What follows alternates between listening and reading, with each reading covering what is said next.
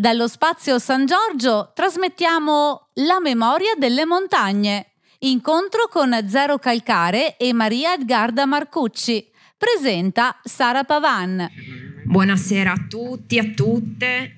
Come sapete bene, siamo qui per parlare di questo libro, Kobane Calling, edito da Bao Publishing, che l'anno scorso ha visto questa nuova edizione e che adesso sta per uscire in formato audiolibro e parlare di questo fumetto con il suo autore sarà diciamo l'occasione per uh, parlare della nostra contemporaneità e per questo motivo abbiamo qui a dialogare con lui Maria Edgarda Marcucci che di questo argomento è la persona più titolata a decolare informazioni importanti che nei media tradizionali non sempre arrivano o quando arrivano arrivano sempre in una formula parziale. E, mh, mm, vedo nel pubblico tante persone di età diverse, persone che forse sono venute qui anche non essendo lettori o lettrici di fumetti e per questo per me è molto importante inserire eh, questo lavoro all'interno della giusta cornice Molti di voi sanno chi è Zero Calcare per fama, magari sono sicurissima ci sono tantissimi suoi lettori e lettrici, ma ci sono anche persone che magari lo hanno scoperto attraverso i passaggi televisivi o altro, e, um, o le storie su internazionale di cui scopriremo dopo. Eh, insomma, questo libro attinto dalle pubblicazioni di graphic journalism apparse su internazionale. E, um, ma diciamo che nel momento in cui ha fatto la prima edizione di questo libro, perché vi sto facendo questo pippone? Perché vi voglio spiegare perché ho proposto questo incontro. Ehm, diciamo che nel momento anche della sua carriera in cui ha fatto la prima edizione di questo libro, Mm, non era obbligato a farla. E poteva benissimo fare un libro su un qualsiasi altro argomento. E invece almeno io l'ho vissuta così ha deciso e correggimi se sto dicendo delle cose che non condividi e, um, ha voluto usare tra virgolette la visibilità che aveva raggiunto per portare al pubblico più vasto possibile una, una questione che scopriremo quanto è importante e quanto ci tocca da vicino. E vi dicevo, a dialogare con lui eh, c'è Maria Edgarda Marcucci, eh, perché è la persona più competente che potevo invitare per parlare di questi argomenti. Perché eh, anche lei, come Michele, è stata nel Rojava e era partita con l'intento di fare un reportage e una volta lì si è resa conto che quello che stava succedendo era qualcosa di centrale e che ehm, probabilmente l'unica cosa sensata da fare per lei in quel momento lì era veramente unirsi alle YPG. Quindi torna indietro da questa esperienza cambiata e poi ci racconterai come, e, ehm, diventando a tutti gli effetti eh, una persona che ha fatto, combattuto realmente una guerra e è tornata indietro per portare un messaggio e mm, mm, l'Italia non è che l'abbia accolta a braccia aperte e parleremo anche di questo, del trattamento che le è stato riservato al suo rientro. Ora vi chiedo, io vi ho presentati così, vi rispecchiate in queste presentazioni? Parto da te Michele, perché hai fatto questo libro? Allora, ciao intanto, grazie per l'invito a Pordenone Legge. E allora, eh, mi rispecchio abbastanza con tutto con una sola specifica, nel senso che poi eh, io, anche se poi sono stato eh, conosciuto da un sacco di persone perché facevo le storie del lunedì sul blog, eh, le cose buffe, eccetera. In realtà io vengo da una storia che è molto più politica, proprio come biografia mia.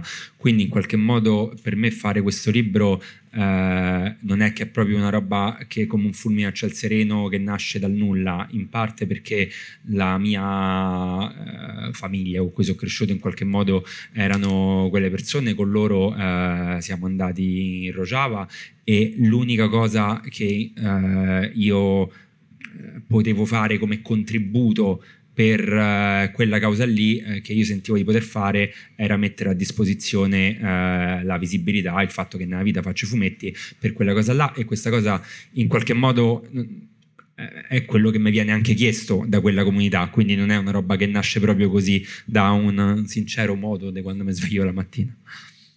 E ehm, una cosa che mi aveva colpito la prima volta che ho avuto l'occasione di eh, intervistare Zero Calcare era stata che quando eh, si trovava a fare, si trova, io parlo come se parlassi in terza persona di te, come se tu non, non fossi morto più che altro. E mi aveva molto colpito eh, il fatto che mi dicesse che quando doveva portare un messaggio che non era una sua opinione personale o una sua esperienza, eh, cercasse sempre di eh, raccogliere, ehm, come dire, eh, di riuscire a, co- a, confezionare un messaggio che potesse veramente rappresentare le persone a cui lui dava voce attraverso i suoi fumetti. E ad- probabilmente l'ho riportata molto male questa cosa, però mi devo avvicinare o allontanare? Vicina, vicino poi più basso. Sapete che mi muoverò 14.000 volte.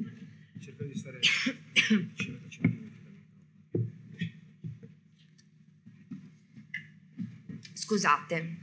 E, um, mi aveva molto colpito perché spesso si ha quest'idea sbagliata del graphic journalism che le persone, non so, basti solo aprire una pagina Wikipedia per documentarsi su qualcosa e farne un fumetto, e che è l'esatto contrario di quello che tu hai fatto perché per fare questo libro sei realmente partito e hai fatto un viaggio che è il motivo per cui tutta la gente caga il cazzo dicendo perché non fai un libro su questo, su questo, su questo, perché pensano che in realtà perché molta gente ragiona in questo modo che tu leggi un articolo e lo condividi su internet e pensano che quello è fare politica o eh, supportare una causa eccetera. Io penso che in realtà se poi uno deve parlare di una cosa quanto più possibile dovrebbe conoscerla, vedere con i suoi occhi quello di cui parla, anche per un discorso di onestà intellettuale verso le persone a cui si rivolge, anche soltanto per, uh, che ne so, per evitare di diventare il megafono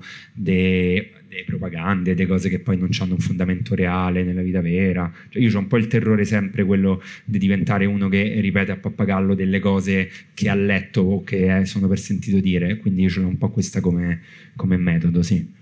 E Maria Edgarda, ti chiedo, tu ti rispecchi nella presentazione che ti ho fatto e che cosa aggiungeresti per mettere i puntini sulle i? Stai facendo fare una cosa contraria alla mia natura, però va bene. eh, senz'altro sono Maria Edgarda Marcucci, quindi nella presentazione non, non ho niente da obiettare. e posso aggiungere, posso diciamo sviluppare quel che tu Grazie. hai detto più che correggerlo. Ecco. Ehm, nel senso che io sono partita con una delegazione civile, eh, probabilmente non tanto dissimile da quella eh, a cui ha partecipato Michele. E, ehm, quello che però per me è successo è, ehm, vabbè, io anzitutto mh, sono andata in Kurdistan con in testa l'Italia nel senso che partivo um, già come persona politicizzata, mm, venivo da tanti anni di lotta nel movimento Notav perché ho studiato a Torino, eh, sono cresciuta in una famiglia antifascista, eh, in una città che dei fascisti pullula pure, Roma, e, ehm, quindi diciamo quel, il mio bagaglio, quello che avevo nello zaino comunque era già un'esperienza politica femminista, anticapitalista eh, per la giustizia ambientale e sociale. E, ehm, e da persona che qui si poneva la questione di come si cambiano le cose perché lo stato diciamo, di cose presenti non mi sembra soddisfacente per nessuno. E, ehm, sono andata lì cercando di capire come aveva fatto chi c'era riuscito, perché poi eh, per quanto mi riguarda semplicemente, cioè non semplicemente, però il discorso è anche che se mh, si ha come obiettivo quello di un altro sistema, di un'alternativa al sistema capitalista, eh, a, que- queste si vuole costruire diciamo, un'altra contemporaneità eh, antagonista alla modernità capitalista, beh, quello è il punto più avanzato della lotta, perché comunque c'è un intero sistema in piedi alternativo.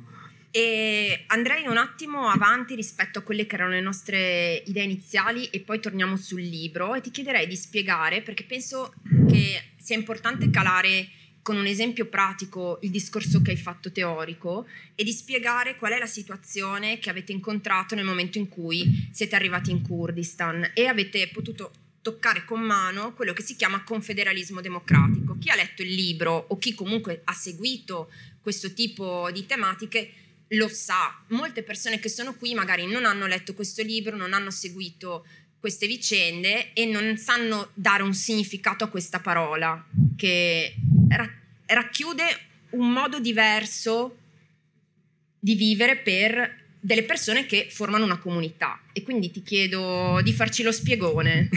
Uh, allora, ehm,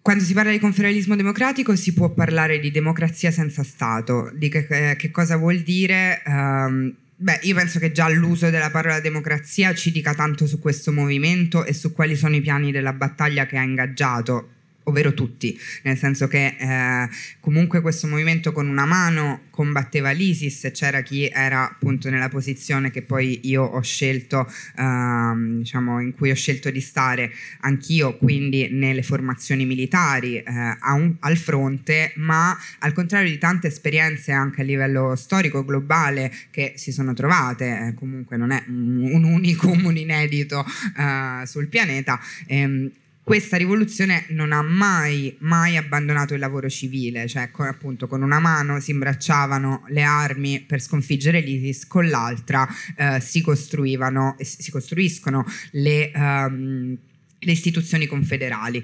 Quando si parla di democrazia senza Stato si parla sostanzialmente appunto di una forma di democrazia diretta che non prevede un, uh, un, l'accentramento di poteri diciamo che c'è uh, nello Stato perché c'è, um, c'è, stata una riflessione molto profonda su quello che è stato il naufragio un po' dei progetti di Stato socialista che ci sono stati nel corso della storia nel riconoscere che eh, non erano riusciti nell'intento l'intento che avevano dichiarato e non perché l'intento dichiarato non era qualcosa in cui credevano, ma evidentemente si era sbagliato il metodo. E quindi non si è messa a critica eh, fino in fondo quella che è proprio la forma di organizzazione della società eh, che strutturalmente lo Stato crea che è eh, una società che viene narrata di liberi ed eguali, in cui siamo tutti cittadini, ma poi sappiamo che ha, eh, per quanto riguarda le leggi della cittadinanza in questo paese, c'è da sotterrarsi per la vergogna. E, ehm, ma non solo, sappiamo benissimo che la parola di ognuno di noi non vale lo stesso no? di fronte poi a chi dovrebbe garantire quelle, uh, quei meccanismi. C'è stato un viene, eh, ogni Stato è un processo di colonizzazione interna, tutto sommato, se pensiamo anche al nostro. Ecco, eh, con i piedi in Medio Oriente, un luogo in cui lo Stato-nazione è stato esportato, cioè non è un qualcosa, ehm, o meglio, è stato da noi esportato e lì importato, è stato... Eh, penso fossero molto chiari i limiti di questa forma nel momento in cui questo uh, essere cittadini uguali non riusciva a incontrare un terreno sociale tanto simile al nostro perché c'è molta più varietà lì ed è millenaria questa varietà. Ma di fatti poi torneremo su questo punto, quindi un incrocio, adesso la dico in un modo che suona di già detto, incrocio di popoli, eh, noi poi abbiamo incrocio di religioni, e la cosa che mi ha stupito eh, del confederalismo democratico qual è?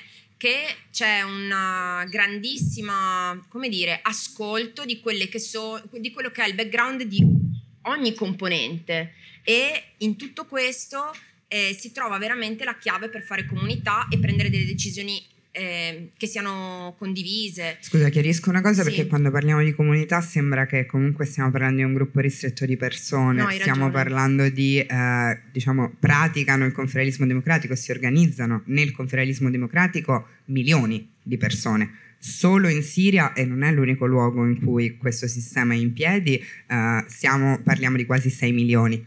Quindi eh, questo per dire, spesso la domanda è ma qua ma, ma, è, un, ma è, qualcosa di valido. Funziona su larga scala. Esatto, funziona su larga scala. Pensiamo che eh, appunto la città da cui veniamo noi ha il numero di, potrebbe essere organizzata col confederalismo democratico se pensiamo solo ai numeri, no? E torno un attimo al libro e ti chiedo, Michele, di raccontarci un po' che cosa cambia tra la vecchia edizione e la nuova edizione, e, ehm, perché insomma è passato del tempo, tante cose sono cambiate mh, mm, e insomma parleremo anche dei limiti del, che può avere un'opera che fotografa un certo momento in una situazione che essendo la situazione calda a livello storico è mutevolissima. Sì, allora, eh, in realtà il libro è stato scritto, la prima volta è stato scritto e disegnato nel, è uscito nel 2016 se non sbaglio, che è un sacco di tempo fa, nel senso che per una roba in evoluzione significa la preistoria praticamente. Quindi, siccome però era un libro che continuava a essere comunque comprato, venduto e in qualche modo preso anche come documento che in qualche modo fotografava la realtà, a un certo punto ci siamo posti il problema l'anno scorso che eh, c'era qualcosa di terribilmente sbagliato in questa cosa perché non stava più riuscendo, cioè dava delle informazioni che ormai erano sbagliate e superate in qualche modo, perché il libro è stato scritto eh, eh, nel momento in cui Kobane, all'inizio, la prima parte, quando Kobane era ancora assediata dall'ISIS, e io do per scontato che le persone ci abbiano un po' un'idea di che cosa stiamo parlando, mi rendo conto che in realtà non è così scontato, però eh, boh, non penso che possiamo riprendere. Non possiamo fare una esatto. lezione. E la seconda parte è quando eh, Kobane invece era stata liberata, ma era ancora in corso comunque una guerra molto accesa, insomma, tra eh, le YPG e le YPG e eh, ISIS che aveva ancora comunque il controllo di molte zone della Siria.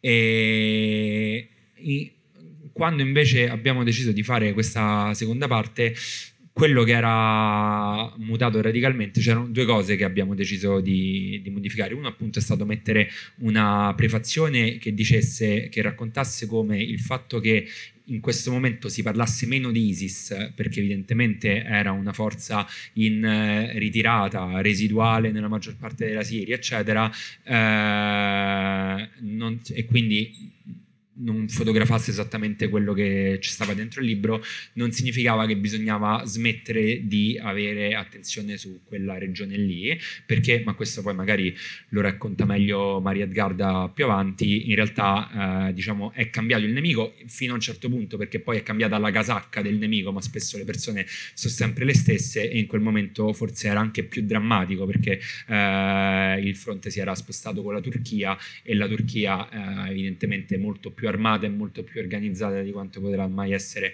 una banda appunto eh, dei Daesh, dei ISIS o dei jihadisti vari.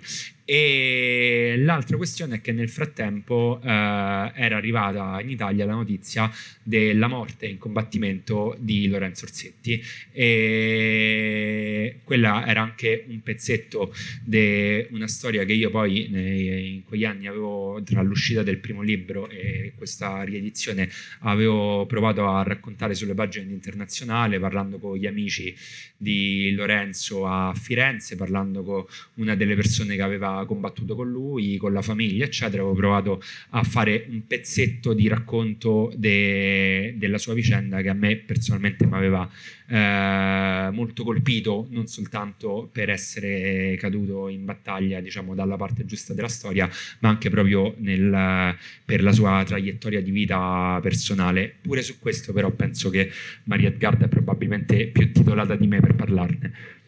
Difatti, ti volevo chiedere se ci potevi fare l'aggiornamento ancora più di quanto è stato aggiornato questo libro, di quella che è la situazione che c'è in questo momento e eh, se ci puoi un po' raccontare quella che è stata la tua esperienza eh, nelle IEPG, ovviamente non possiamo parlare solo di questo, però ci terrei che mh, il pubblico avesse la possibilità di sentirti raccontare qualcosa di, di tutto ciò. Eh, invertirei le due cose. Sì. ehm, allora, eh, anzitutto, vabbè, mh, provo a a elaborare anche perché eh, la parabola di Lorenzo Orsetti anch'io penso sia più significativa della mia o di altri internazionalisti e non in quanto uh, martire, in quanto caduto sul fronte. Anche questo è un aspetto perché uh, poi Teco Sherpi Ling, Lorenzo Orsetti cade sul fronte perché rimane fino all'ultimo e quindi sicuramente questo è anche un, un merito. Detto ciò, eh, appunto io dicevo il mio bagaglio era già politico e politicizzato.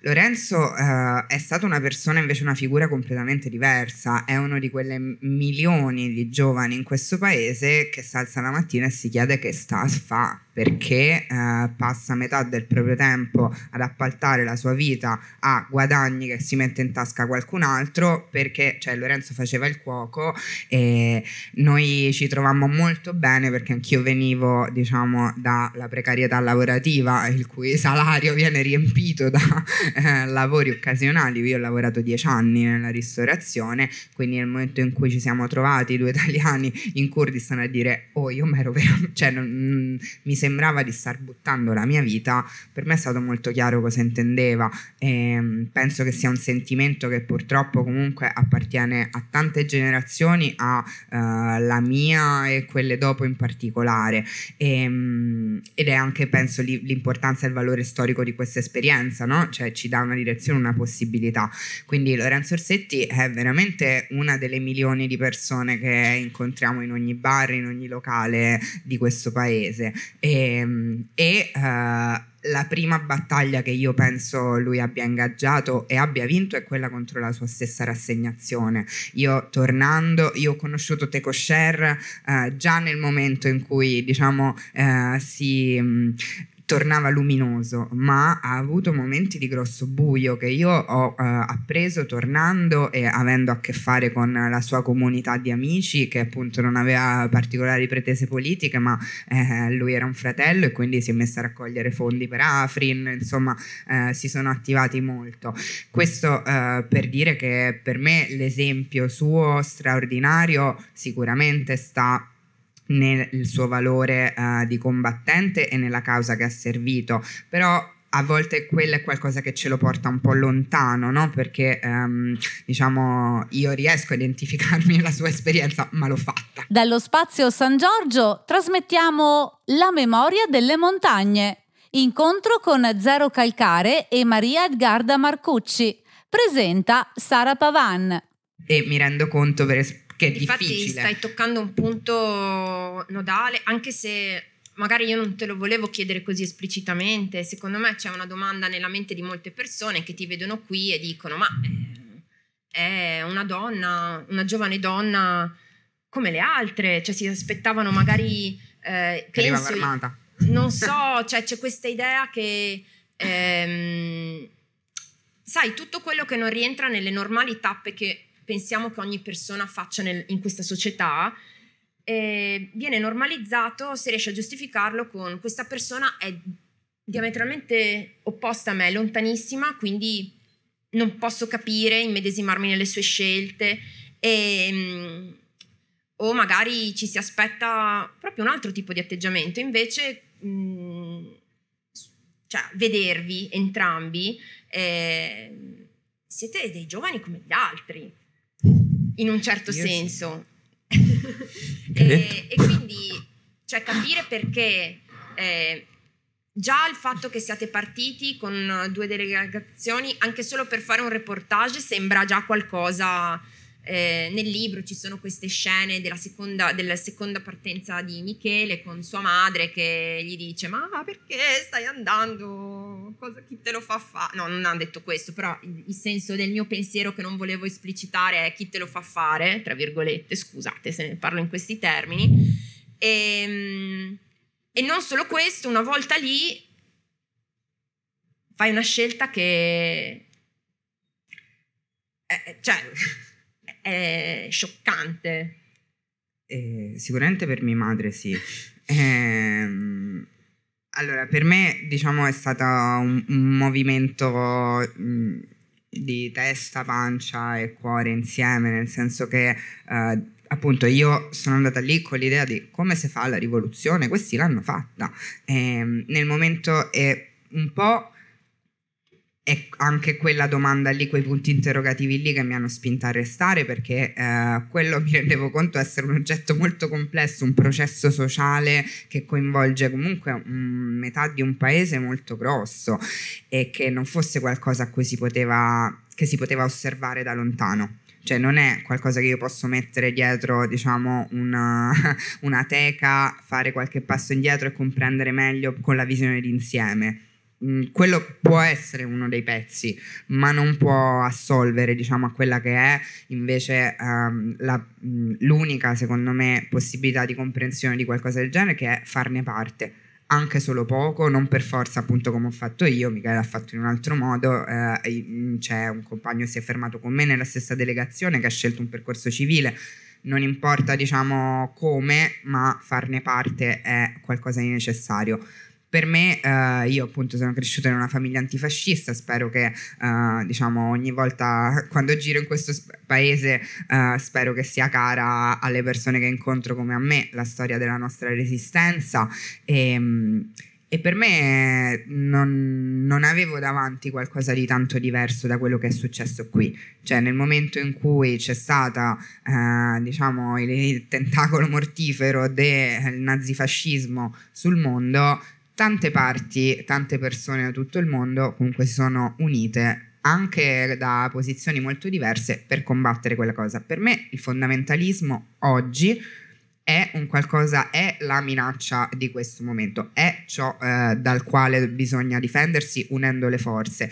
È chiaro che è più difficile in questo momento perché è qualcosa, perché il mondo si è allargato, no? Eh, quella era una guerra combattuta in casa nostra, quella, questa è una guerra combattuta in casa d'altri e poi ci sono di mezzo anni di Salvini, Meloni, mh, va, islamofobia varia in cui viene rimosso che per esempio eh, le prime vittime del fondamentalismo islamista sono persone musulmane musulmane e che quindi e che chi ha protetto anche noi, che dovremmo essere noi il nemico, quelli, il primo target, chi ha protetto noi è, sono persone che eh, appunto molto spesso vengono invece tacciate di essere complici o alle quali viene richiesto di uh, smarcarsi magari dagli, avviene un attentato jihadista e alla comunità musulmana viene richiesto di dire noi condanniamo questa cosa ma io non è che ogni volta che c'è un caso di cronaca nera di un italiano devo dire comunque io non ero d'accordo. Allora questo è un esempio piccolo per renderci conto di come Grazie, sono Grazie, perché cala proprio questi esempi qui sono preziosissimi per farci capire qualcosa che comunque per noi e mi metto dalla parte del pubblico è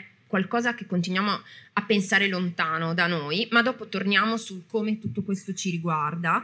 E Comunque io non ho risposto alla tua domanda, so, lo so. la dico in una cosa così sì. andiamo oltre quella era anche la mia battaglia. E farla combattere a qualcun altro per me era qualcosa di molto difficile con cui convivere. Quindi quando mi chiedono come hai fatto, io mi chiedo come non potevo, cioè come potevo guardarmi allo specchio poi pensando che tanto della mia vita dipendeva da come andava quella cosa lì e qualcun altro stava sacrificandosi anche per me. Per me l'unica cosa sensata per farmi dormire la notte e continuare era unirmi a loro. E adesso faccio una domanda a te, Michele. Ti chiedo, e faccio sempre le domande un po' accorpate, così tu ti muovi dentro l'argomento.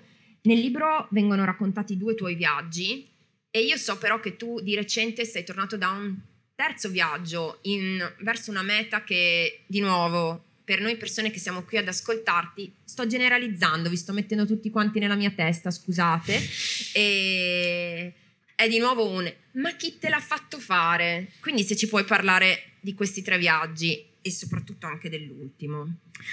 Sì, vabbè, in realtà evidentemente questi tre viaggi hanno un uh, minimo comune denominatore che forse è proprio conf- la questione del confederalismo democratico, cioè i posti in cui uh, una popolazione si è data questo sistema e cerca di vivere secondo questo sistema qua era il secondo viaggio, il primo viaggio era veramente una roba al confine con, tra la Turchia e la Siria, in cui le cose che abbiamo visto ci venivano in qualche modo raccontate eh, da, da, chi tornava da, dal fronte e quindi però era sempre qualcosa che ti stavano raccontando. Il secondo viaggio era il tentativo di capire se quella roba era vera o se stavo raccontando un sacco di cazzate agli italiani che se lo leggevano e, e in realtà sono stato molto contento nel, nel vedere che effettivamente quella roba era, era vera, delle persone eh, in quella cosa ci vivevano, era concreto, era qualcosa de, eh, che faceva parte della vita di tutti e non di una piccola elite, un'avanguardia in qualche modo la teorizzava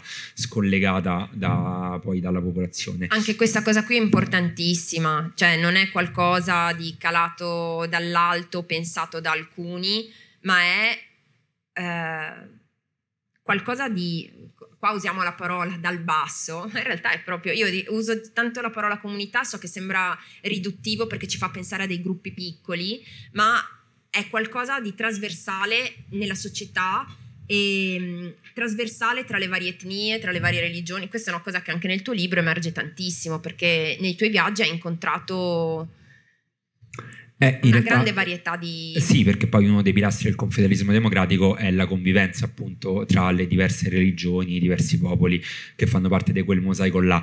E in realtà questa è la questione anche del, dell'ultimo viaggio. Noi siamo tornati dall'Iraq, eh, dal nord de, dell'Iraq da boh, mese, un mese e mezzo, e in realtà siamo tornati da un posto che si chiama Shengal, che è la regione dove storicamente vivono gli Yazidi che sono questa popolazione in realtà che ha, tra l'altro che segue un culto molto antico, eh, zoroastriano, pre-islamico, che è stata nel corso della storia vittima di tantissimi eh, tentativi di genocidio, l'ultimo dei quali eh, proprio da ISIS è stato uno dei più grossi massacri compiuti da ISIS nel 2014, peraltro riconosciuto dall'ONU e avvenuto sostanzialmente nella, nell'indifferenza di tutti, nel senso che poi chi doveva difendere gli Yazidi da quella situazione lì si è dopo essersi appunto eh, aver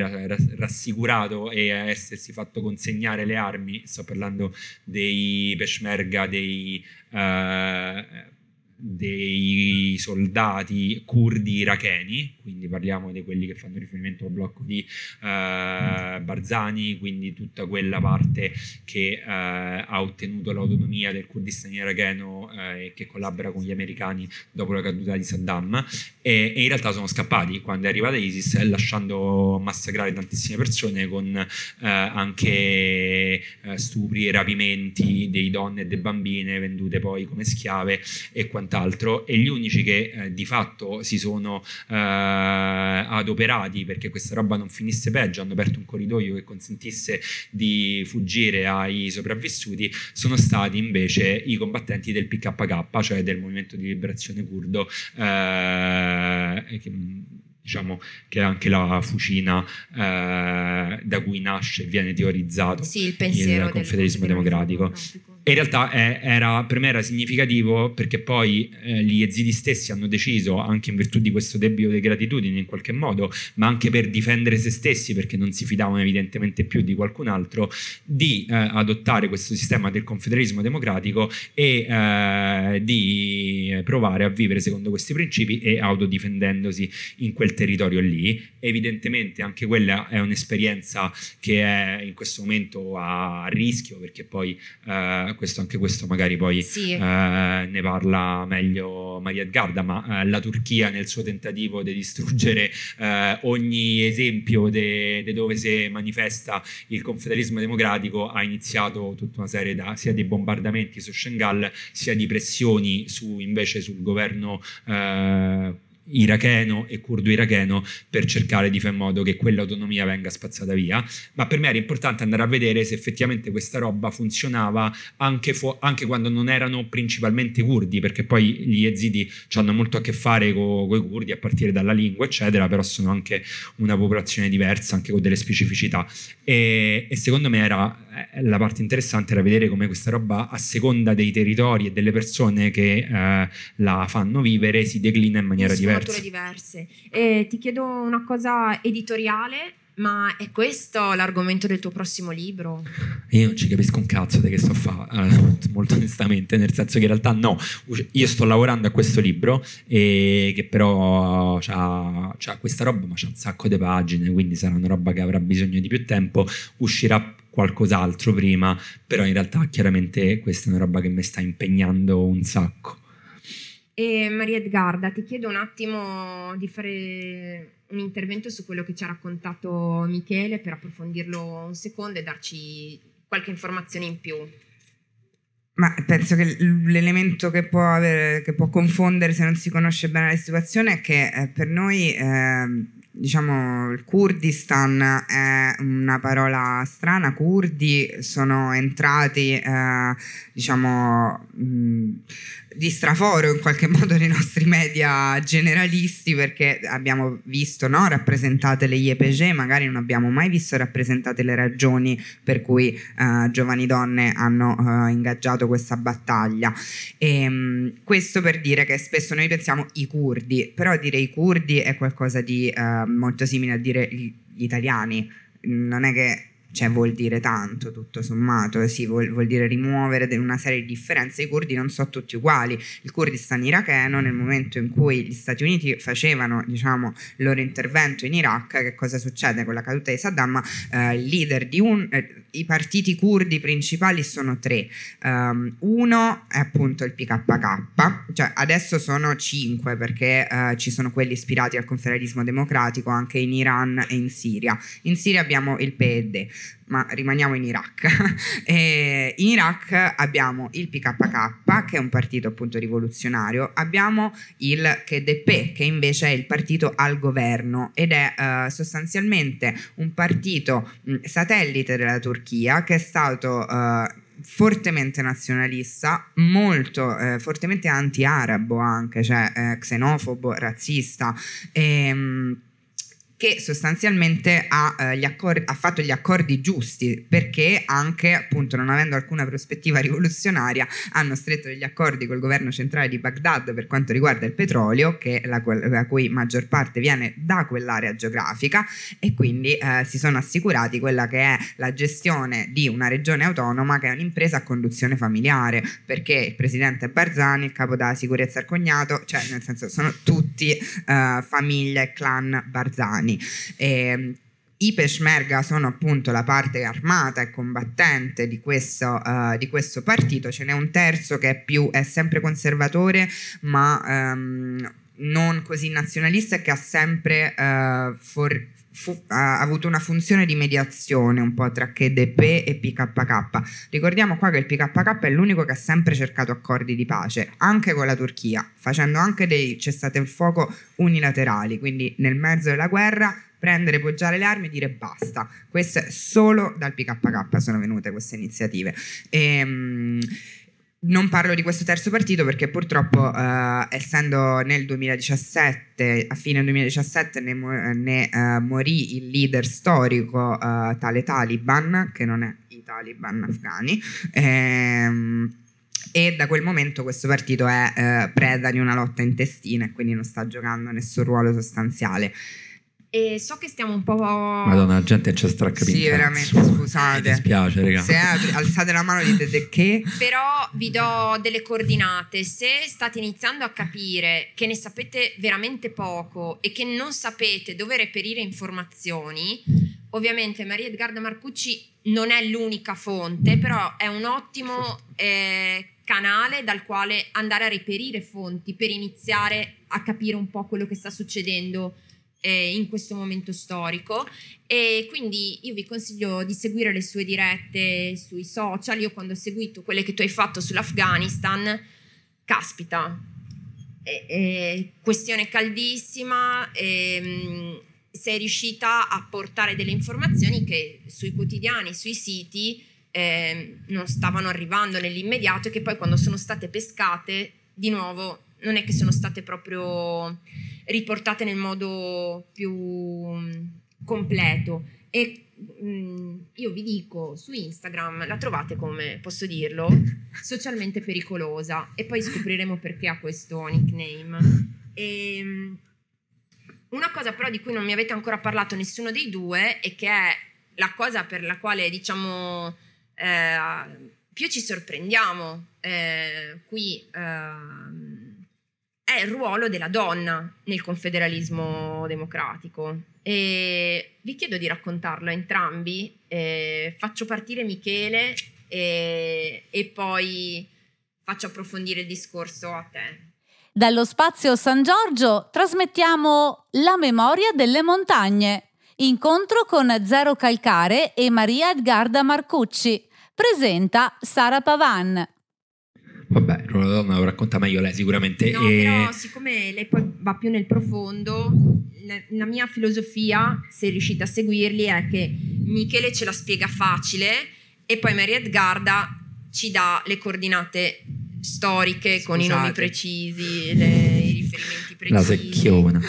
E, vabbè, no, nel senso che eh, quello che, che veniva su- superficialmente visto su- da- e mostrato dai giornali, cioè le combattenti eh, kurde che difendevano Kobane, di cui si è parlato tanto, evidentemente non è che sono cascate dal cielo un giorno eh, queste combattenti con le armi in mano, in realtà eh, all'interno eh, penso che non si possa prescindere evidentemente eh, anche in questo caso da RPKK e dalla figura del suo fondatore eh, Abdullah Öcalan che peraltro sta in galera su un'isola da vent'anni, sì, più o meno, e, mm, in Turchia. E che eh, a un certo punto ha cominciato a, eh, all'interno del movimento di liberazione curdo eh, si è cominciato a dare all'interno della lotta dei ruoli che hanno cominciato a prendere le, le donne all'interno di quella lotta lì e, e poi man mano si è anche dato una forma anche teorica del fatto che eh, evidentemente eh, eh, le donne avevano, cioè, da- davano gli stessi, eh, dovevano avere gli stessi ruoli, gli stessi diritti e le stesse responsabilità degli uomini. E sulla carta anche noi la diciamo sta roba, io lo capisco, voi state pensando, vabbè, che c'è di nuovo, anche noi sulla carta questa cosa la diciamo. La differenza è come viene applicata e come viene vissuta nella reale vita di tutti i giorni, che poi è la cosa che ci racconterà meglio Maria Edgarda. Scusami se ti ho interrotto. No, no, hai fatto bene, nel senso che poi appunto quello che poi io posso dire è che effettivamente questa cosa, che è quanto ci sembra più lontano nello stereotipo che abbiamo del Medio Oriente, di quella parte di mondo là, eccetera, in cui pensiamo che eh, ci siano soltanto sostanzialmente donne vittime che in qualche modo noi dobbiamo andare a liberare o qualcosa del genere, lì eh, è qualcosa di completamente diverso che è stato strappato nel corso degli anni, ma quando uno eh, va lì anche proprio il colpo d'occhio, diciamo che poi magari lei parla meglio de- delle cose eh, più specifiche, io posso parlare veramente del colpo d'occhio arrivando là, è quello di un posto dove le donne sono, eh, comunque non, non esiste l'idea che debba essere accompagnata una donna, eccetera, cioè ci stanno donne da sole, in compagnia, col velo, senza velo, eh, in situazioni diverse, ma al- quello che poi salta molto agli occhi è che quando va a incontrare eh, qualcuno, che cazzo ne so, nelle amministrazioni, ne- che hanno delle cariche pubbliche oppure delle cariche all'interno delle associative, eh, delle varie organizzazioni della società civile, c'è sempre, eh, è sempre una doppia carica, c'è sempre il, il presidente, e la interessantissimo. E a me- la cosa che in particolare mi colpì perché riguardava sia la questione femminile ma anche la questione invece della convivenza tra i vari popoli che ah, in una cittadina in cui oltre curdi c'era una grossa componente di turkmeni eh, a presiedere diciamo, il consiglio comunale di quella cittadina erano un turkmeno eh, anziano che rispondeva molto nostra all'iconografia che abbiamo de- quindi con la barba lunga, il turbante, eccetera, e la copresidente era invece una donna curda molto giovane, di una ventina d'anni, e però non so cariche formali messe là, so poi effettivamente delle figure che ricoprono dei ruoli e eh, che fanno, cioè nel senso la cui poi azione concreta si ripercuote sulla vita poi delle popolazioni attraverso tutta una serie anche di misure che vanno dall'abolizione dei matrimoni combinati alla risoluzione delle questioni di violenza domestica, eccetera, ma di tutto questo magari Sì, ne parla meglio Etty. Difatti eh, ti chiedo di raccontarci proprio com'è stato il tuo primo impatto, com'è stato poi il rapporto con eh, le altre compagne nel momento in cui tu ti sei unita alle IEPG e com'era poi il rapporto con le persone civili, con le donne anche civili e insomma i pregiudizi che abbiamo in testa, se ce li riesci a smontare, ehm, te ne saremo grati. Che qui stiamo Eh, non entrando ho la pretesa di fare così tanto, però posso solo dire qualcosa. ecco. sì, giusto per dare la curiosità alle persone di, di approfondire questo aspetto, perché non è qualcosa di astratto, cioè quello che sta succedendo è qualcosa di reale in cui ci sono bambini e bambine che sono nate in una società che funziona così, stanno diventando adolescenti in una società che funziona così e stanno vedendo e vivendo veramente un mondo diverso. E quindi sì, eh, tra parentesi in questa cosa qui penso ci sia anche una delle cifre più profonde um, del confederalismo democratico stesso e de rivolu- come viene concepita la rivoluzione confederale, ovvero come processo. Eh, quindi appunto ci sono generazioni che stanno costruendo questa, questa, realtà che non si aspettano di vedere riconosciuto diciamo, il proprio concetto di libertà da chi arriverà dopo. Sperano e stanno costruendo una realtà in cui l'asticella per chi cresce in questi anni sarà molto più alta. E, ehm, io vorrei partire eh, diciamo in, in, questa cosa da una frase, di, eh, da una citazione eh, di Sakine Jansis. Sakine Jansis è una delle fondatrici insieme a Ojalan eh, del PKK. Perché anche è così importante la figura di Ojalan? Perché è uno dei pochi ancora in vita di questo eh, gruppo eh, originario, diciamo. Um, tutti gli altri sono stati uccisi in battaglia o uh, con esecuzioni da parte dei servizi segreti turchi. Quindi uh, l'importanza anche di Öcalan nel movimento è anche appunto eh, il suo essere mh, mm, un elemento di continuità della propria stessa storia, perché questo è un movimento che ha fatto veramente eh, dei, mh, dei, cambiamenti importanti, eh, quasi che potevano anche rischiare di, mh, diciamo, di por, porre la, la, collettività in una condizione di non riconoscersi e uh, invece la presenza di una serie di figure uh, è garanzia anche della possibilità di innovare, di cambiarsi, di reinventarsi da capo e non perdendo diciamo se stesse se stessi. E, uh, chi, e, e spero che abbiate afferrato il significato di queste parole, quindi non c'è un nuovo sistema imposto che cancella il pregresso, ma c'è un'evoluzione che non cancella le specificità di tutte, di tutte le, le, le persone, i popoli coinvolti e trova poi la chiave, perché poi questi problemi qui ce li abbiamo in un sacco di parti del mondo. Io magari sono molto sensibile alla situazione nei Balcani, ognuno di noi magari ha in mente delle situazioni in cui la convivenza tra eh, etnie eh, è difficile e in cui in, una zona così calda si è trovato cioè, un modo che funziona. E comunque ti lascio parlare, scusami. Figurati, hai fatto bene. Ehm, Sakine eh, Jansis in un'intervista a Nia Flach, una eh, sociologa tedesca, dice il nostro approccio al socialismo non è mai stato molto utopico. Per noi non è mai stato qualcosa di veramente lontano. Piuttosto abbiamo provato a vedere come poter concretamente realizzare socialismo, libertà ed eguaglianza. In che modo potevamo partire almeno da noi stessi per realizzare questi principi nelle nostre stesse vite? Abbiamo sempre avuto speranze ed utopie che non volevamo proiettare sulle generazioni future. Piuttosto abbiamo iniziato a realizzare le nostre utopie e speranze qui ed ora. E um, Vabbè, a parte che comunque Sakina Jansis è stata uccisa a Parigi eh, insieme alle altre due compagne, Haval Leila e Val Fidan, freddata dai servizi segreti eh, turchi, eh, che sono stati tra parentesi i due esecutori eh, della strage, della cosiddetta strage di Parigi, eh, sono stati eh, catturati recentemente, hanno appunto dato informazioni preziose su quella che è stata questa um, triplice femminicidio. E, um, penso che la cosa importante appunto, cioè ci dica questa tensione, no? Cioè il qui ed ora, noi stiamo già facendo quello che vorremmo fare, ma siamo ben lontani da quello che sogniamo, ovvero eh, appunto se ci sarà una generazione, tutto il discorso si faceva prima, no? cioè alzare questa asticella, avere un'idea di libertà eh, ancora più che abbraccia magari cose che noi non osiamo neanche ancora immaginare perché non abbiamo quell'orizzonte eh, davanti, vuol dire cominciare a lavorare qui, oggi, ora appunto. La rivoluzione come processo vuol dire non c'è la presa del palazzo, si comincia a costruire un modo di stare insieme diverso, quindi una, appunto dicevi è un sistema ad adesione volontaria, non c'è qualcuno che lo cala dall'alto, ma anche come potrebbe, come si costruisce l'autogoverno se non c'è l'auto, diciamo se la comunità non è in grado.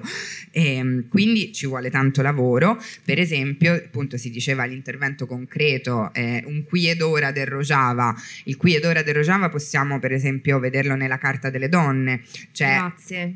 un contratto sociale che uh, abbraccia diciamo ovviamente tutta la popolazione stando entro i precetti di questo contratto sociale che appunto garantiscono la libertà eh, di eh, espressione di identità, eh, religione, etnia, insomma mh, il fatto che eh, non è stata completamente abolita la proprietà privata ma c'è un tetto diciamo eh, entro il quale non può eh, sussistere la situazione in cui io ho due e Sara zero.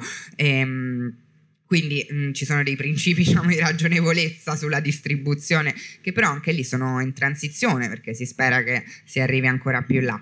E la Carta delle Donne è, um, diciamo, entro appunto i confini del contratto sociale, le comuni che sono unità di massimo 500 persone, cioè queste 5 milioni di persone di cui parlavamo prima, come si organizzano, scom- scorporando ovviamente il blocco. Quindi c'è l'unità, la base del potere sono le comuni, facciamo finta, noi siamo una comune adesso, e tutto ciò che riguarda la nostra vita comunitaria eh, viene deciso nella nostra assemblea della comune generale che avviene una volta al mese e abbiamo dei comitati, ognuno di noi, noi tre ora siamo il comitato dell'educazione, qui davanti abbiamo il comitato dell'agricoltura, poi insomma ognuno, ogni, eh, come diceva Michele c'è un sistema di copresidenza per ognuno di questi.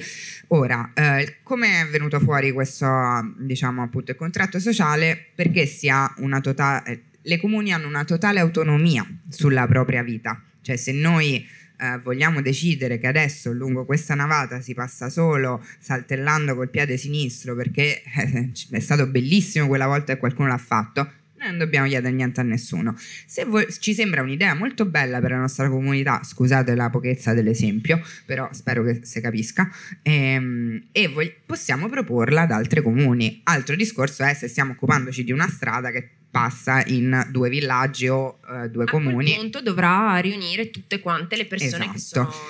Questo contra- e appunto c'è questa autonomia perché il contratto sociale è qualcosa che nasce da mm, mesi e mesi di assemblee. Quindi eh, quelle sono norme appunto comunitarie che ci si è dati, abbiamo scelto che queste sono, ok, ci riaggiorneremo poi. Stesso processo più o meno su quella che è la Carta delle Donne. E, um, ci sono state assemblee autonome perché ogni luogo, ogni forma di, associa- di, sì, di organizzazione, di associazione uh, ha un suo ambito autonomo, quindi di sole donne. La Carta delle Donne si è, uh, diciamo, si è, mh, è stata redatta in questo modo qui, assemblee di tutte le donne in, cioè che eh, abitano nel confederalismo democratico e ne fanno parte, e è vincolante, è l'unica cosa su cui le comuni non hanno autonomia, perché c'è un ragionamento sul fatto che il patriarcato dura da 5.000 anni, quella forma di organizzazione della società che mette le donne e non solo, perché poi eh, in una posizione stu- subalterna. Allora, 5.000 anni non ce li si scrolla di dosso facilmente. Quindi è chiaro che nel momento in cui, e questo io qui parlo principalmente alle donne in questa stanza che sanno perfettamente quanto cambia la dinamica tra di noi quando entra un uomo, anche zitto nell'angolo, non dice niente, solo la presenza, comunque cambia la postura, il tono, cioè eh, vediamo come incorporiamo una serie di rapporti di potere, no? In dei riflessi anche. Ecco, eh, bello il confederalismo democratico, ma nessuno ha la pretesa che 10 anni, 15 con federalismo democratico riescano a spazzare via tutto questo. Ecco perché eh, appunto la Carta delle Donne può essere ridiscussa solo in sede autonoma, non può esistere una, una, assemblea mista che rimette bocca sulla Carta delle Donne. Perché? Perché la pratica del valore, il, il, confederalismo democratico si regge su tre pilastri valoriali, no? libertà delle donne, eh, ecologia e democrazia diretta. Allora, come si garantiscono queste cose? Come viene garantita l'autonomia delle donne, appunto con gli ambiti separati. E um, questo per dire anche che eh, è chiaro che l'impatto è forte, secondo me, non solo di presenza, no? È chiaro che non siamo abituati a delle donne armate, in uniforme, ma non è quello secondo me la questione, la questione è che avviene un cambiamento antropologico proprio, cioè nelle persone, nelle donne, quando una donna eh, riesce ad avere eh, una vita in cui comunque eh, un, uno sguardo patriarcale di dominio e di subalternità sulla sua vita viene marginalizzato, tu cambi. Cioè, eh, cambi come, come donna, si cambia come persone nel momento in cui si decide che la cosa migliore che noi possiamo fare è trovare una linea comune su come gestire la vita che comunque in comune facciamo, ci piaccia o no, cioè si può anche fare finta che ognuno è per sé, ma sappiamo benissimo che non è vero. Allora penso che finalmente eh, anche l'eco di questa esperienza eh, sia importante proprio perché boh, sta diventando sempre più chiaro a tutti quanti. Quindi né eh, l'oppressione delle donne si è rintracciata la prima rottura nella società che ha creato poi tutti gli squilibri strutturali in cui ancora siamo. Quindi quando parliamo di eh, patriarcato, di sessismo strutturale, di razzismo sistemico, eh, di tutte queste cose qui, ecco, lì c'è stata una rottura. Allora non possiamo fare altro se vogliamo appunto un cambiamento radicale deve arrivare alla radice anche dell'oppressione anzitutto. E noi ci stiamo avviando verso la conclusione, però vorrei un messaggio di speranza, perché tu ci hai appena ricordato che abbiamo qualche... Mm, insomma, uh, un bel po' di strada ancora da fare, però lascio il messaggio di speranza a Michele, che eh, ovviamente siamo ben consapevoli di quelli che sono i limiti, tutti i passaggi che la nostra società, tutte le società devono fare e, ehm, ma il fatto di, per voi di essere andati a toccare con mano questa altra possibilità vi ha lasciato qualcosa e quindi ti chiedo, dacci il tuo messaggio di speranza, Michele. Madonna, questa roba da papa, cazzo. Io sono la persona meno indicata per dei messaggi di speranza in generale nella vita. E l'unica cosa, cioè, eh, l'unico che mi viene in mente che possa avere mai eh, finto di lasciare nella vita era proprio quello relativo a quella zona là, nel senso che eh, rispetto a è esattamente quello che dicevo prima eh, sul fatto che adesso magari non è più l'ISIS eh, il nemico principale in quelle zone lì, ma è appunto l'esercito turco, l'aviazione turca, le bande dei jihadisti organizzati dalla Turchia, eccetera. Quindi qualcosa che effettivamente in certe zone come la zona di Afrin, ma anche altre, eh, sono riuscite a occupare militarmente quelle zone e nelle zone che eh, vengono occupate, di fatto viene ristabilita la Sharia, vengono cancellati tutti quei progressi che sono costati il sangue e la vita di tante persone, e che sarebbe evidentemente uno scenario desolante e eh, drammatico. E l'unica barlume di speranza che c'è sta secondo me in questa cosa qua è è il fatto, ma che poi non è che a me mi è sceso la verità in terra, eh, sono le cose che poi ci hanno detto anche tante persone che stavano lì, eh, è il fatto che quando una persona è, ha conosciuto quel modo di vivere, quella libertà, quando un bambino è nato all'interno del, di quel sistema, magari era piccolo quando eh, c'è stata questo, questa rivoluzione ancora in progress e è cresciuto con quei valori, eh, imparando la sua lingua insieme a persone dei popoli, dei lingue Questa cosa dell'imparare diverse. la lingua è abbastanza particolare perché ovviamente era vietato ai curdi parlare curdo. Certo, quindi eh, evidentemente sono rivoluzioni gigantesche dal punto di vista anche proprio della vita delle famiglie che possono mandare il figlio a scuola, eccetera. Eh? E, e, chi ha conosciuto questa cosa è molto difficile che poi accetti di farsela portare via così, non perché poi significa che eh, chissà quanto resisteranno di fronte a un'occupazione, eccetera, ma la coscienza di quella cosa probabilmente rimane e probabilmente è un seme che può far rigermogliare, riscoppiare uh, un, uh, uno o più o vari uh, tentativi di riprendersi quella cosa con nuove forme, con altri modi, eccetera, ma non è qualcosa che può essere spazzato via dalle coscienze dalle, delle persone. E ho una domanda sul disegno che hai fatto mentre abbiamo parlato in quest'ora. So che i, siamo agli ultimissimi minuti, però ti chiedo di spiegarmi che cosa hai disegnato. Allora, eh, in realtà credo che eh, per spiegare che cosa ho disegnato, eh, non so se l- lo spiego io o... Inizia a lo- spiegarlo tu, perché così forse poi capiamo una cosa. Cosa hai disegnato? Allora, eh, ho disegnato una donna che non è evidentemente lei perché insomma non fa i ritratti, quindi evitiamo questa cosa, è una, una persona X. Eh, Ma perché atten- devi rendere tutto più complicato? Che cazzo vuoi? No, allora, eh, attenzionata e più che attenzionata, i cui, diciamo, la cui vita è ehm, pesantemente eh, condizionata da una serie di divieti, di norme e di limitazioni Ma della non sarà propria mica una persona sottoposta a sorveglianza speciale questa persona. Però in realtà secondo me sorveglianza speciale la gente non capisce che vuol dire, pensa che vuol dire che, gente, che c'è qualcuno che ti guarda attentamente. Spieghiamo che cosa vuol dire.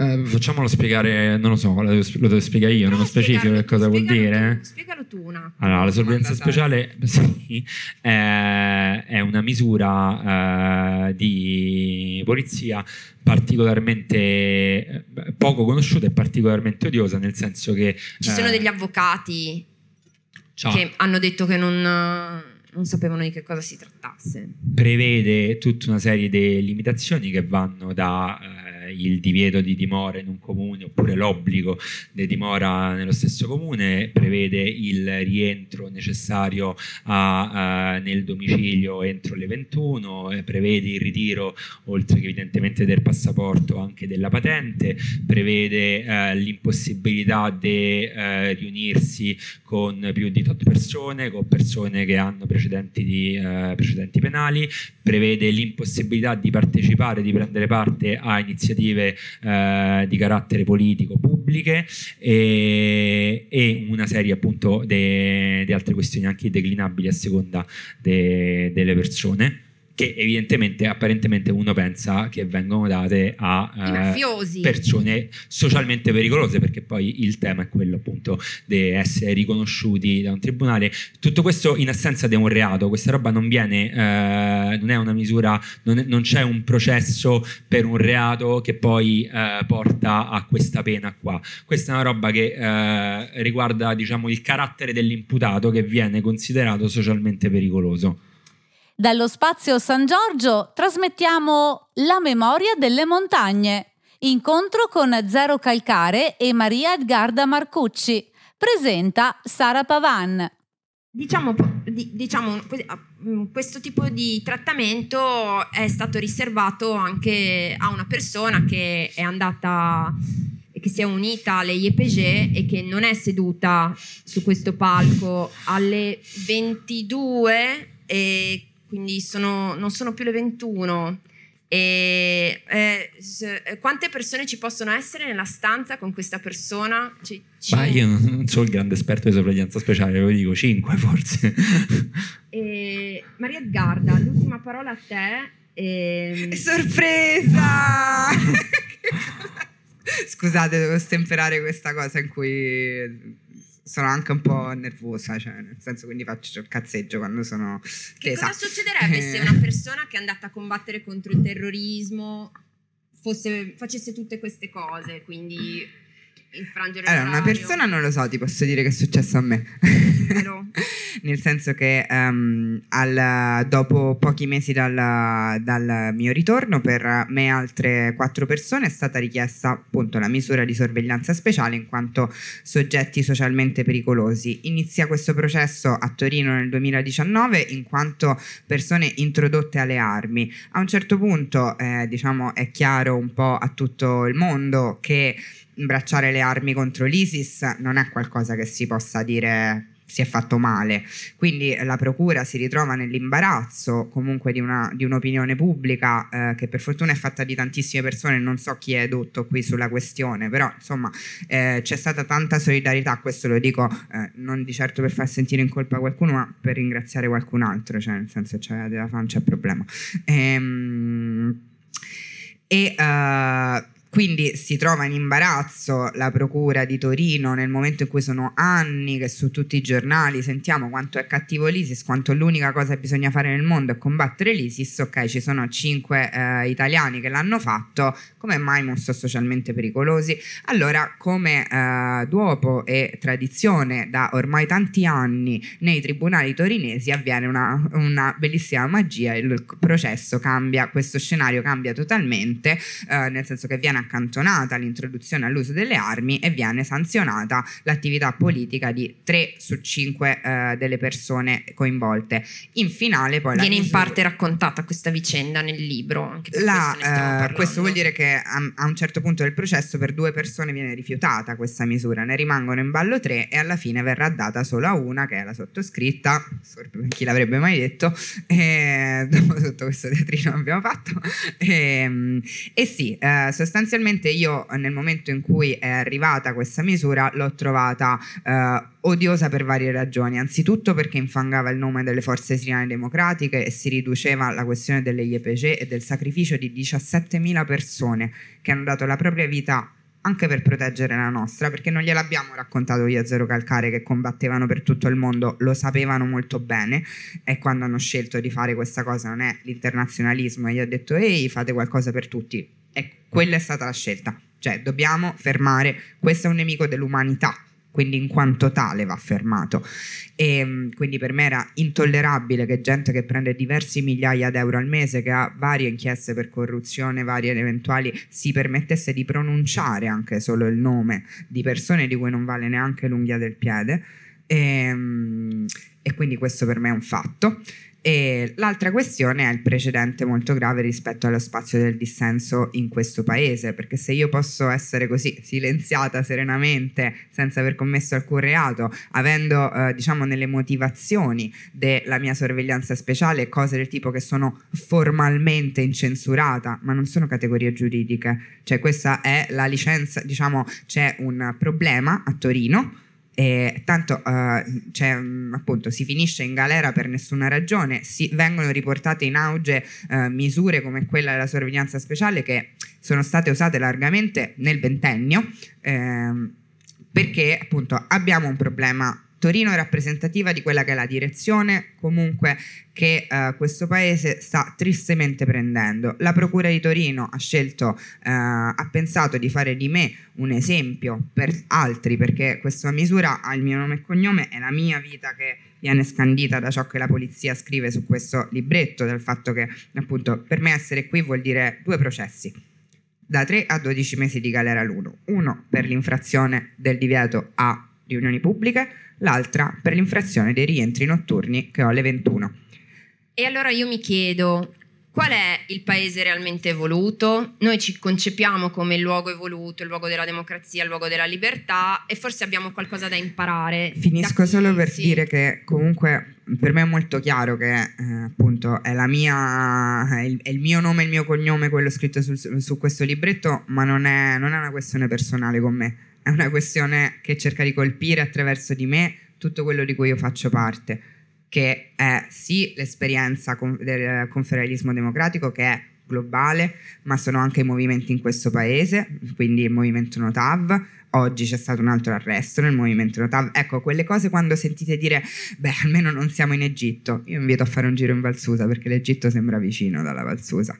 Quindi um, quello che voglio appunto dire, la Procura ha pensato di fare di me e di altre persone, penso a Dana Lauriola, penso a Nicoletta Dosio, degli esempi di addomesticamento, di disciplinamento e di sanzione contro queste esperienze sociali per scoraggiare altri quello che io e altre persone abbiamo scelto di essere invece è umilmente, se possiamo, un esempio di resistenza magari una gloriosa sconfitta, sicuro nessun, in nessun modo collaboreremo a eh, creare questo tipo di precedente. Non è possibile che eh, di fatto si contravvengano quelle che sono delle norme base anche dello Stato di diritto. Ci, ci piaccia o no, a me non piace particolarmente questo Stato liberale, ma almeno giocasse secondo le sue stesse regole perché le hanno fatte loro e noi le abbiamo fatte noi quello che secondo me è importante eh, è ricordarsi che comunque stiamo parlando di faccende umane, no? Per quanto possa avere maiuscola questa S lo Stato, per quanto possa essere grossa la DG di giustizia dentro un tribunale, comunque di persone stiamo parlando e anche quando c'è un grosso squilibrio di potere questo non leva possibilità all'iniziativa. Allora per me eh, c'è una continuità tra uno Stato fascista come la Turchia e un'Italia che gli fornisce le armi, ne è economicamente dipendente sia per le politiche sul Mediterraneo sia per l'industria bellica che comunque è una delle spine dorsali economiche di questo paese. La, queste sono cattive notizie. La buona notizia è che tra la Turchia che organizza i jihadisti nel mondo che torneranno perché se non, stato, non, c'erano state ulteriori tragedie dopo Daesh è perché le forze islamiche democratiche, le YPG e le li hanno fermati, non per altro. Quindi eh, diciamo la buona notizia è che c'è già qualcuno che sta combattendo. E quella ottima che possiamo unirci a loro. Non ci aspetteranno, ma ci accoglieranno. La battaglia è già in corso. E so che loro ci stanno odiando, ma Michele, noi che non siamo come Maria Edgarda, non siamo andati a combattere, eh, che, cosa, che cosa possiamo fare? A me fai le domande difficili, cazzo, no, eh, quelle metafisiche. No, perché comunque abbiamo questa sensazione di frustrazione. Adesso ci avete detto tutte queste cose, sappiamo che c'è chi sta ehm, resistendo, ehm, ma banalmente nel nostro quotidiano qui, voi che cosa ci consigliate di fare per aprire gli occhi sulle situazioni? Eh, allora, diciamo che eh, il consigli di vita li lascio fare a Maria Edgarda. Io posso fare, posso dire soltanto che in generale ci sono tanti modi per dare un uh, sostegno a, a, queste cause. Uno di quelli, il, quello base, è quello di informarsi, di andare a leggere. Qua volevo andare a parare. Eh, ci sono dall'Ufficio per le informazioni per il Kurdistan in Italia che fa un lavoro comunque di informazione continua su quello che succede lì. Ci sono varie eh, reti Kurdistan nei, in varie città che possono essere partecipate, quindi anche non soltanto per informarsi, ma anche per eh, partecipare a iniziative di informazione, di raccolta fondi, comunque in generale eh, le raccolte fondi se fatte con un senso per dei progetti specifici sono sempre delle robe che hanno anche senso e che possono mettere a, a aiutano non solamente a raccogliere soldi ma anche a attivare persone eh, a farle partecipare eccetera. E, e poi boh, non lo so nel senso che vabbè l'ultimo tassellino è il piccolo tassellino. Chi non ha ancora letto questo libro non è che lo dovete leggere o comprare per, um, per questioni di mercato è Prestatevelo, compra uno, leggete in 10. Cioè. È, è, il fatto che tutto quello di cui noi vi abbiamo parlato è, mh, è complicato da capire, ma se non ne sapete proprio niente, iniziare da questo libro vi inizia a dare quel paio di coordinate che poi vi permettono con un po' più di serenità. È la versione per scemi di quello che abbiamo e detto. Dai, oggi. no, perché so che può far paura. Vi assicuro, eh, è un fumetto, ma i fumetti sono in grado di veicolare messaggi importanti può essere veramente un punto di partenza. Grazie davvero a tutti quanti. So che non vi aspettavate la lezione Posso dire una cosa, io dalla mia parte leggetelo sto fumetto che se, chi, chi, può dei 10 comprarselo. Comunque i, fondi, i ricavati di questo fumetto non, ah, certo. non rendono ricco il ragazzo bensì fu, finanziano la lotta. Io sono un signore non lo dico mai eh, faccio caso. no hai fatto benissimo a dirlo. Grazie ancora grazie a voi che ci avete spiegato e raccontato tutto questo. Grazie per aver ascoltato la radio di Pordenone Legge. Tra poco in onda un altro incontro. Resta sintonizzato.